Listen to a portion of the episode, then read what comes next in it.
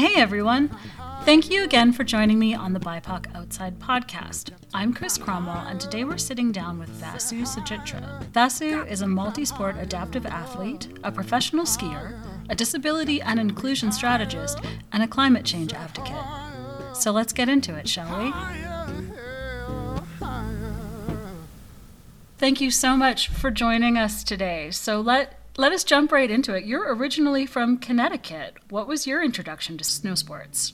Yeah, so I was born in Connecticut and around nine months, my leg was amputated. So we moved back to where my parents are originally from and then uh, moved back to the States to have better access to medical equipment, prosthetic legs and crutches and all that kind of stuff. And around seven is when we moved back when I was seven. And then when I was around 10, me and a few neighborhood kids, we were living in uh, apartment complexes in Connecticut, decided we wanted to go try snow sports here at the local ski hill, about an hour or so away at Ski Sundown. So we tried to convince our parents to take us. Of course, it's a little pricey, so they were pretty reluctant. But yeah, they finally were letting us. So three of us, me, my brother, and a mutual friend, decided to go skiing, or at least my brother decided to go snowboarding friend decided to go skiing, and I didn't really have an option other than to go skiing because adaptive snowboarding I didn't even know was a thing until you know I started learning about it. But um, yeah, started getting into snow sports that way, and then on my first day was in ski school.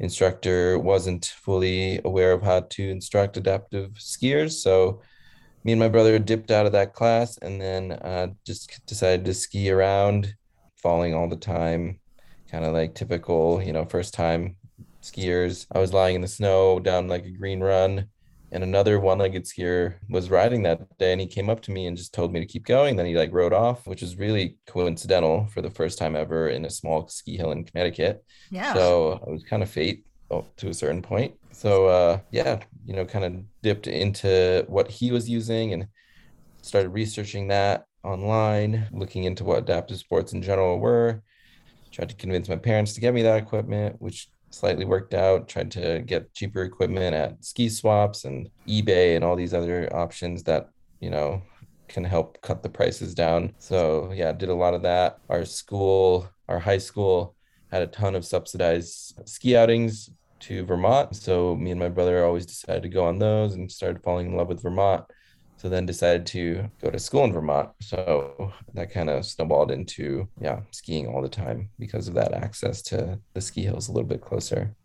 Amazing. So the age at which where you first started learning to ski, that's also the age that you stopped wearing your prosthetic. That is correct. Yes, so I wore my prosthetic from early childhood to the age of 10 and then after that I kind of just picked up a lot of different sports, skateboarding being one of them and then skiing being another and prior to that i was always playing soccer so those were kind of the three that i always did let's talk a little bit about language and i know you don't speak for everyone just like i don't speak for my whole community but is adaptive athlete the generally accepted term or, or is disabled still a term that we're that we're using and that we're accepting yeah so i personally don't view disabled as a negative word or as a bad word. A lot of others might, and that's totally fine. But I've gone through my own process to understand why. And you know i mostly view the aspects of our community and our world that are inaccessible that put stigmas onto people with disabilities. So that's my um, interpretation of it.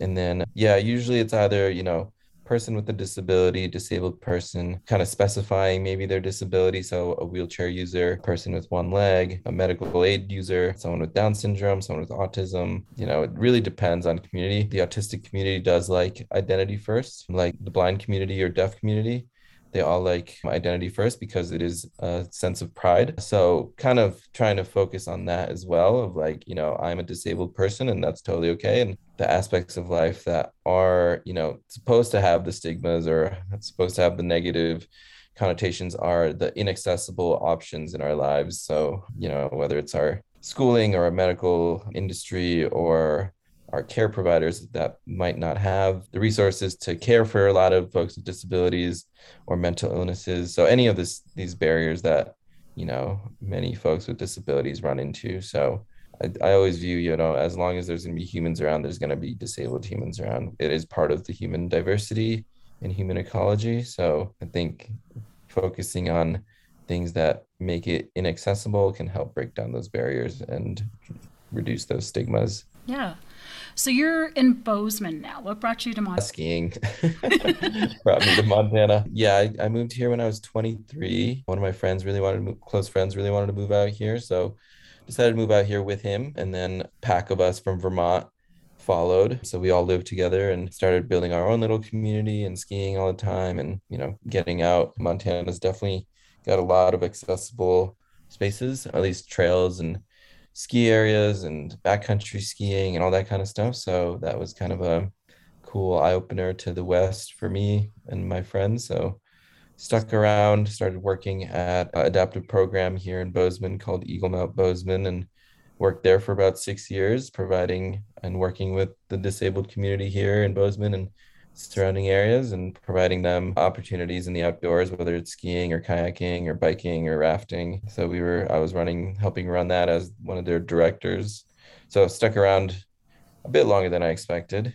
And then, yeah, been here ever since. Nice. So, big question What do you think has been your best day on the snow so far? I guess I've had plenty of them, but one that really sticks out to me was when I was working at Vermont Adaptive at Sugar, kind of was a big paradigm shift for me where I was on a lesson with another instructor and they were tethering an individual down the ski hill to keep them in control and turn and stop. And we were mostly just going down a green run.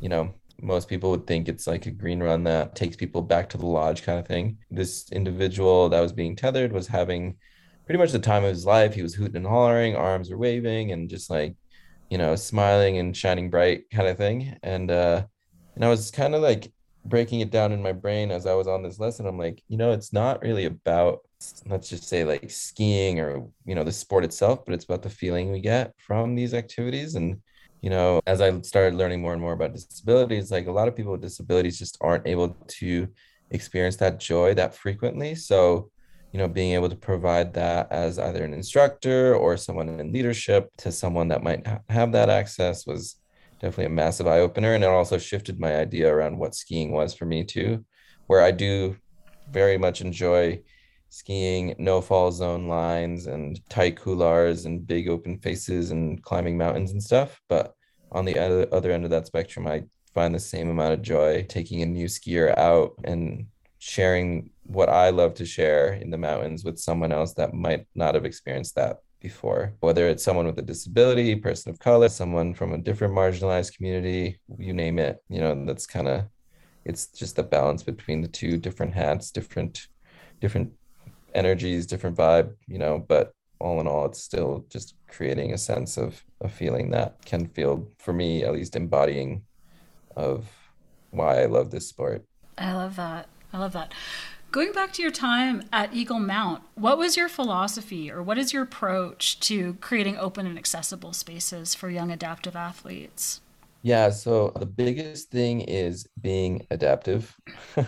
we don't just say the people that we're working with are adaptive, but the entire program itself is incredibly adaptive, where we just have to be flexible with time, with the resources we have, the equipment that we might have, the communication style that we use, the body language, all of it is what's encapsulated under this adaptive umbrella. And that was definitely embodied at Eagle Mount, at all of these programs that I get to really gratefully visit and have the privilege of visiting. But yeah, it's it's not just adaptive as an adaptive person or person with a disability, but the program in itself is incredibly flexible and adaptive. I like that. You've spoken before about having to build or adapt your own gear. Do you want to talk to me a little bit about that? Yeah, definitely. So I went to school for mechanical engineering, which I provided some sort of pride for my parents because I was an engineer.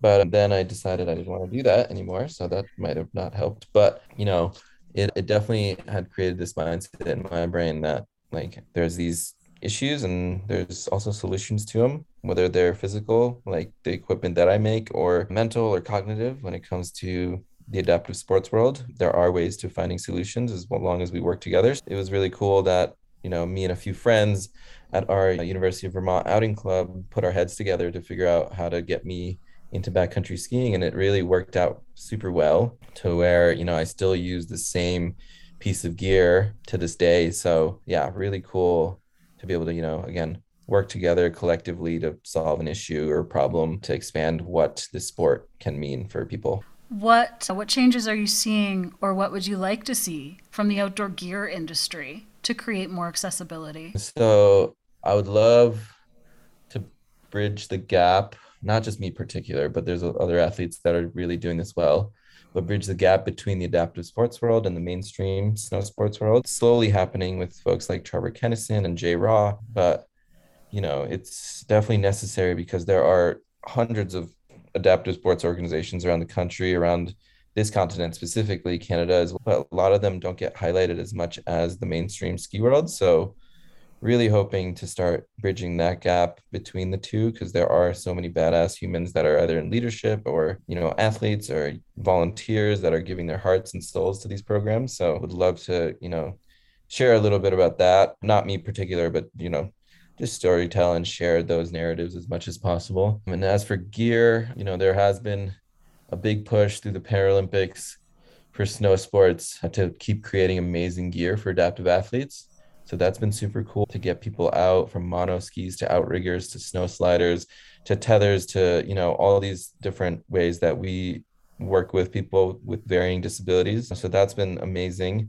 to see. I think the next iteration is going to be clothing. Trevor Kennison again dropped a line with Eddie Bauer, which is really cool, specific to mono skiers and uh, you know slowly working with north face to be able to provide that as well for not just again monoskiers or athletes with one leg but any kind of disability a form of universal design that can work not just for one specific person but for everyone. So that's the at least the realm that i really want to push into just because i have so many connections in the industry. I am a co-founder of what is called inclusive outdoors project mm-hmm. here in montana here in bozeman.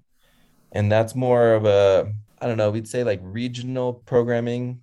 We're mostly getting people from like the Pacific Northwest, Idaho, Colorado, Utah, Montana, Wyoming. We have gotten people from Philly and Boston and stuff, but you know, it's just a little bit harder to travel out here. But that focus for Inclusive Outdoors Project is to provide affinity spaces within the mountain sports community. So, you know, affinity spaces, so intersectional spaces from adaptive to BIPOC to queer and LGBTQ Two Spirit Plus communities, and whether it's you know separate programming or intersecting programming, depending on you know again how much how many people sign up.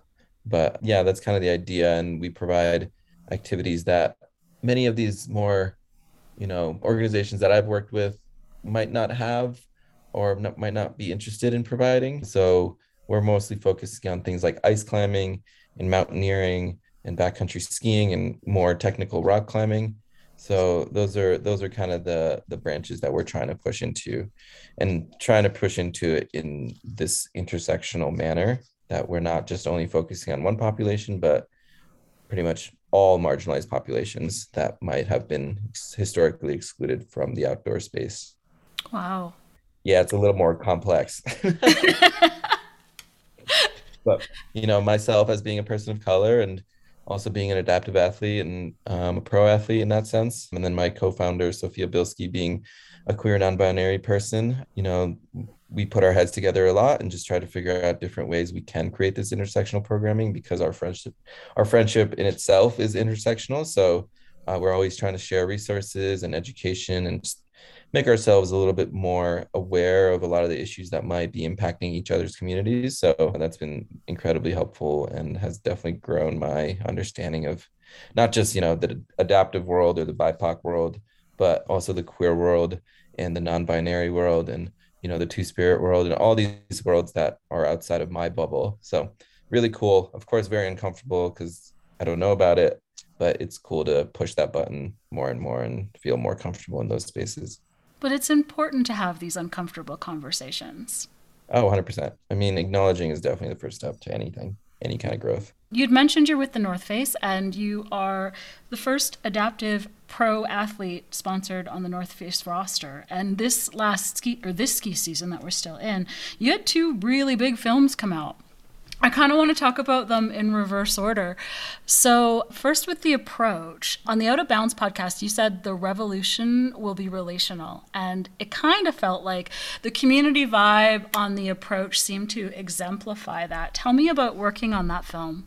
Yeah, that was super cool. So, again, my concept in my brain is to make sure everything is mainstream and not in our own little bubbles or tribes or whatever word that we start using that appropriates it but uh, yeah my idea is to make sure that the media we're cre- i'm creating or taking part in is full on mainstream working with sponsors and communities that are being elevated on a higher platform. So that's kind of the idea behind the approach. And that was cool because it again incorporated so many different intersecting identities. Not all of them of course that's just really difficult doable but very difficult.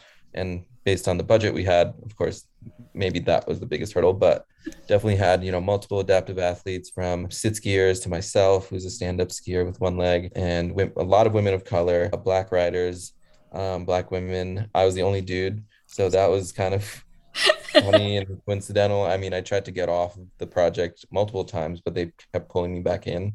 So I finally caved and said yes. So, um, but really cool to be able to work with the team and just you know, more so just like create this representative media that like, you know, when we work together, when we show up together, really magic can happen and we can create it and make people feel welcomed. And through our voice and our narratives and our ability we can we can showcase that. So that that was kind of the biggest idea behind it. And it's just shows like there's rad people out there from all walks of life so it doesn't have to be the same old same old stuff we've seen in uh, in the snow sports industry Totally. The second film that I want to talk about, which actually came out first, is Your Baby, mm-hmm. Ascend. And it's the story of your ascent descent of Mount Moran, which is also the first adaptive descent. What was the impetus for this project? Yeah, so I made a film about 10 years ago that kind of put me on the map and put one of the producers on the map. And I, you know, look back at it, I'm like, oh, that was a great film to get the foot in the door kind of thing. And after that, I was like, I need to make something better. So me and the producer, his name's Tyler Wilkinson Ray, put our heads together. Um, and we're like, all right, cool. Like, what's the bigger objective now? Like, I personally wanted to ski the Grand, but filming on the Grand is very heinous, and it will happen one of these days for me. But we decided as to do Mount Moran just because we can bring in a bigger production team. It's still a pretty prolific mountain. It's massive ski line. It's a 50 classic technically, so decided to go for that. And more so the idea behind it was one talking about what it feels like to be a marginalized person in the snow sports world and then also elevating color and marginalized folks within that film so folks like emily uh, zenobia and zahan billimoria who are the only people in front of the lens showcasing again folks of color doing these really rad things and disabled folks doing these really rad things and then my my input within this film was that it had to be majority minority led. So pulled in director faith briggs who is a close friend of mine and tyler jumped into the role as an assistant camera. He's he's a white man but he really understands a lot of this work and needing to do this work. So always wanting to get allies involved as well. And then other folks like sophia jaramillo who did a lot of the photography at the base camp and the intro or the the approach to Moran Base Camp, and then folks like Claire Miyamoto and Ryan Miyamoto, who did the graphic design and editing. So all these, you know, folks of color and marginalized voices that I pulled into leadership to make sure that again, our voices were heard and not being drowned out by the, I guess, the more greater narrative of the outdoor world. So that was that that was the biggest push for me to make mm-hmm. sure that was going to happen.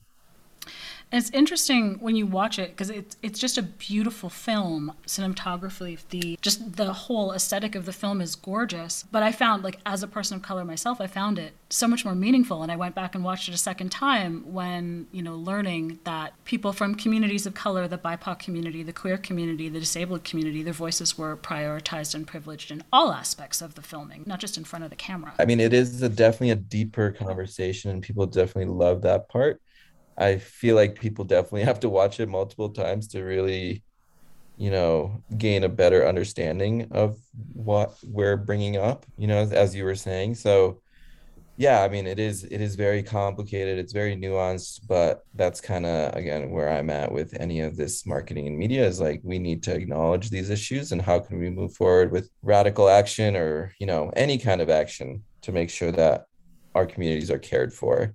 So that's that's kind of where I'm at. And yeah, it I did do believe it turned out to be a really beautiful film. Faith did an amazing job. Uh, the production company we worked with top top studios were amazing to work with so yeah every everyone did a really great job into building what we wanted Nice. You're also a strategist with the Avarna Group, the In Solidarity Project, which is the creator of the Outdoor CEO Diversity Pledge. Mm-hmm. Tell us about the pledge and, and what are you hoping to influence with your work there? Yeah, I think they're mostly shifting over to the oath now. I think the pledge is kind of slowed down a little bit, but that'd be a better question for Teresa Baker. She's kind of the the brainchild of all of these. But yeah, working closely with folks at the Avarna group, kind of had to take a break during the winter just because winter is kind of ridiculous for me. But uh, yeah, they've been great to work with. Primarily, their focus is on environmental organizations, but they've also worked with a few outdoor brands as well. So that's great.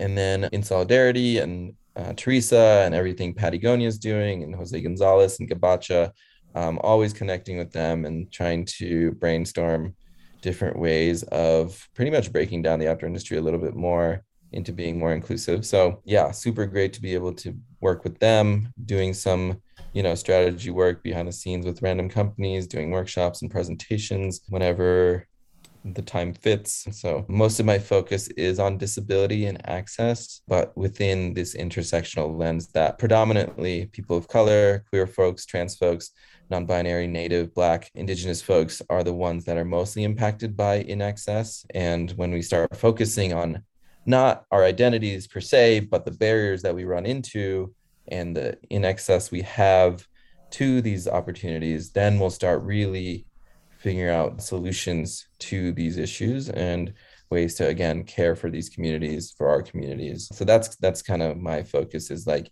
yes racial justice yes you know, for me, like racial justice doesn't equal disability justice, but disability justice does equal racial justice. At least that's in my brain because disability justice always focuses on access and care. And when we again provide access to the most marginalized people, we provide access to everyone. So that's that's kind of the idea behind it all. Okay. You've called the snow sports industry extractive. What did you mean by that, and how do we change it? Yeah, I figured I would probably call it that. I can't remember when I called it that. I mean, it is a lot of it is based around consumerism. Every year, so you have to buy new clothes and new gear, and you know, companies are coming out the coming out with the brightest, like brightest and shiny, shiniest things. So it's like, all right, like how can we slow that down and make sure we're not just constantly like consuming all these goods that take a lot of energy to produce in the first place from shipping to making them in predominantly global south countries to you know the resources the you know petroleum products that go into it so it's like all of these things start like really encapsulating the whole supply chain so i'm like all right how can we reduce that and still provide some sort of you know growth for the individuals that are working for these companies in a equitable equal manner so you know, work in progress. I think as these companies start learning about how to be inclusive, how to provide access to different opportunities and resources, I think slow and steady people will start really feeling less extracted or less used or less commodified or whatever the word you might want to use and more cared for and more, you know, within the community of the outdoors and really enjoying where they work instead of feeling again used and extracted. Well, and participation in that, you know, that commodification of the sport is not is not accessible to everyone. No, no I mean exactly. Yeah, snow sports is incredibly expensive. Those barriers to entry are incredibly expensive. I'm very grateful that my parents were able to invest in me and my brother to take part in these activities. Um, but you know, I know a lot of people don't have that same opportunity, same cultural connection, same ways of getting yourself to the hill, same kind of mentorship, all that kind of stuff. So, yeah, everyone lives a very complicated life on different narratives. But I think if we start looking at these you know barriers more so and focus on that and focus on making all these spaces more culturally relevant to a lot of communities i think it can definitely help break down the stigma that these are white sports mm-hmm. Mm-hmm. and are you seeing any initiatives outside of the initiatives that you're working on that are positively moving the needle in the direction of cultural revel- revelance? Wow. Yeah. yeah. I mean, of course, there's hundreds of different programs out there, which is amazing from BIPOC led to Indigenous led to Black led to women led to women of color led. So it's like, I love oh man, they're just popping up everywhere, which is awesome, impacting more and more of our community and hopefully in a positive manner. You know, that's kind of the idea. So yeah, super cool to see a lot of that. I think, you know, again, the revolution is going to be relational, but it's also going to be in not just one succinct manner. I think it's going to happen in various different forms from people that are working internally to the folks that are loud and proud on on the fringes to you know the pro athletes that are becoming louder and louder to the leadership that's becoming louder. So like all of it i think will be a big part of the equation when it comes to um, providing this cultural shift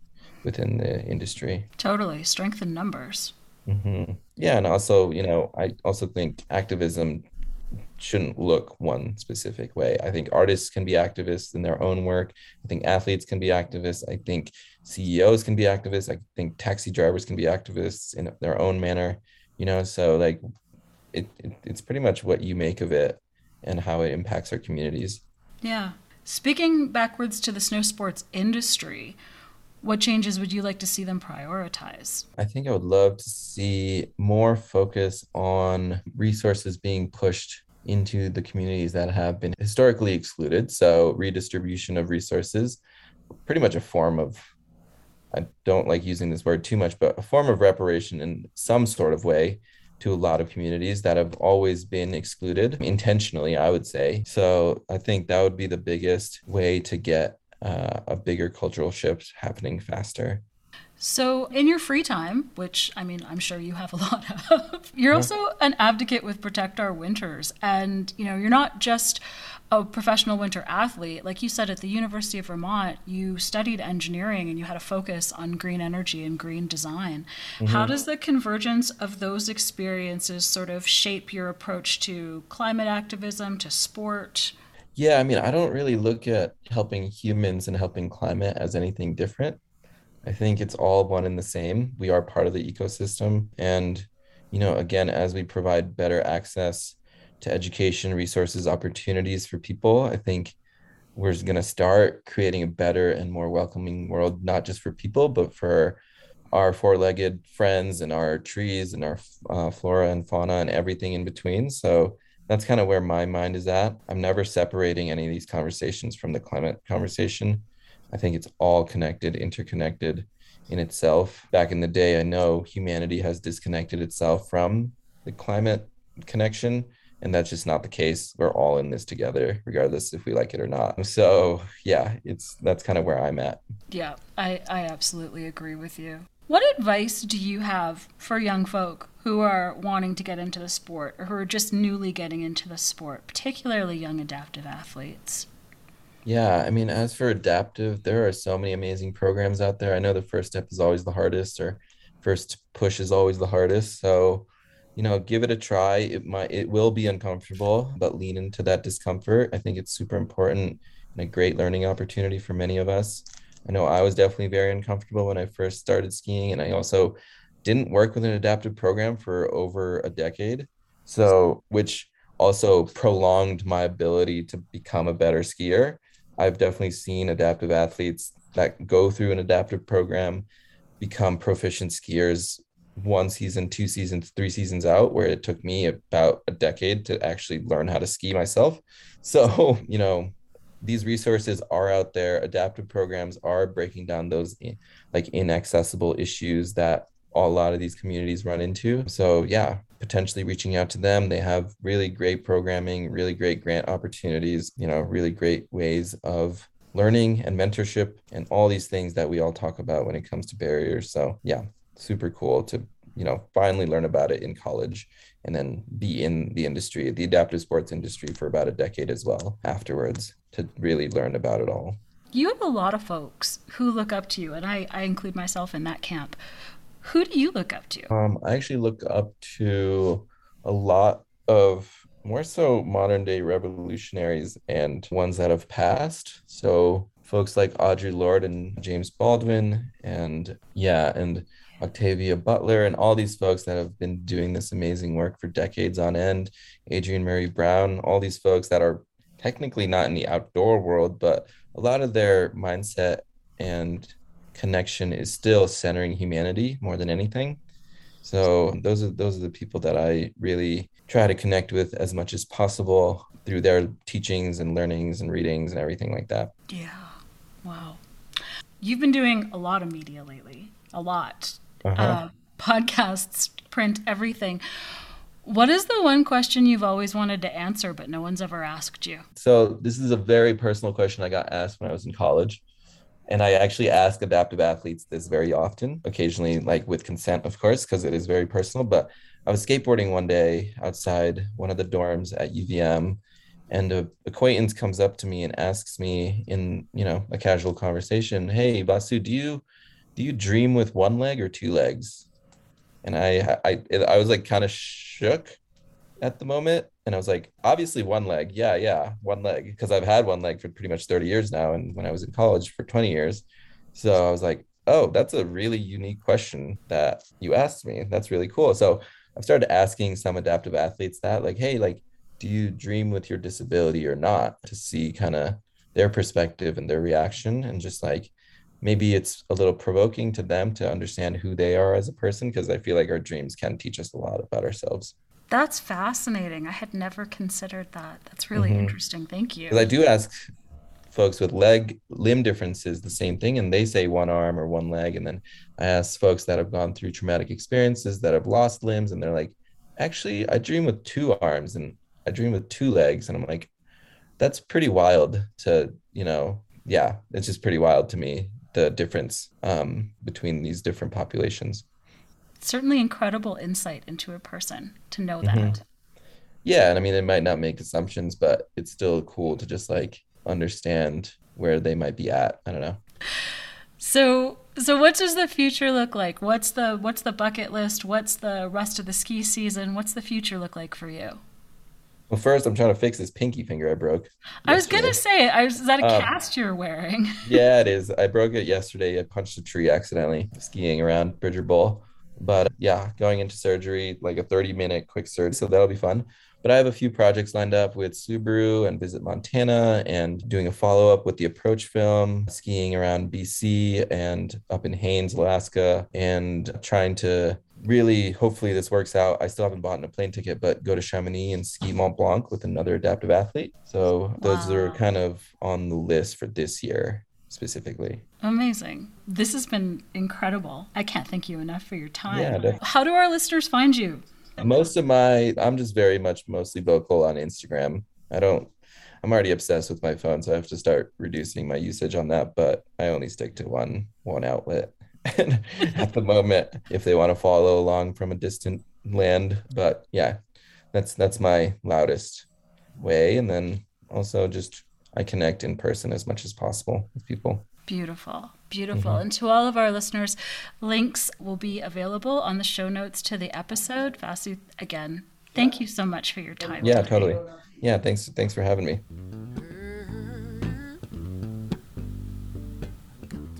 That is it for this episode. Thank you everyone for listening.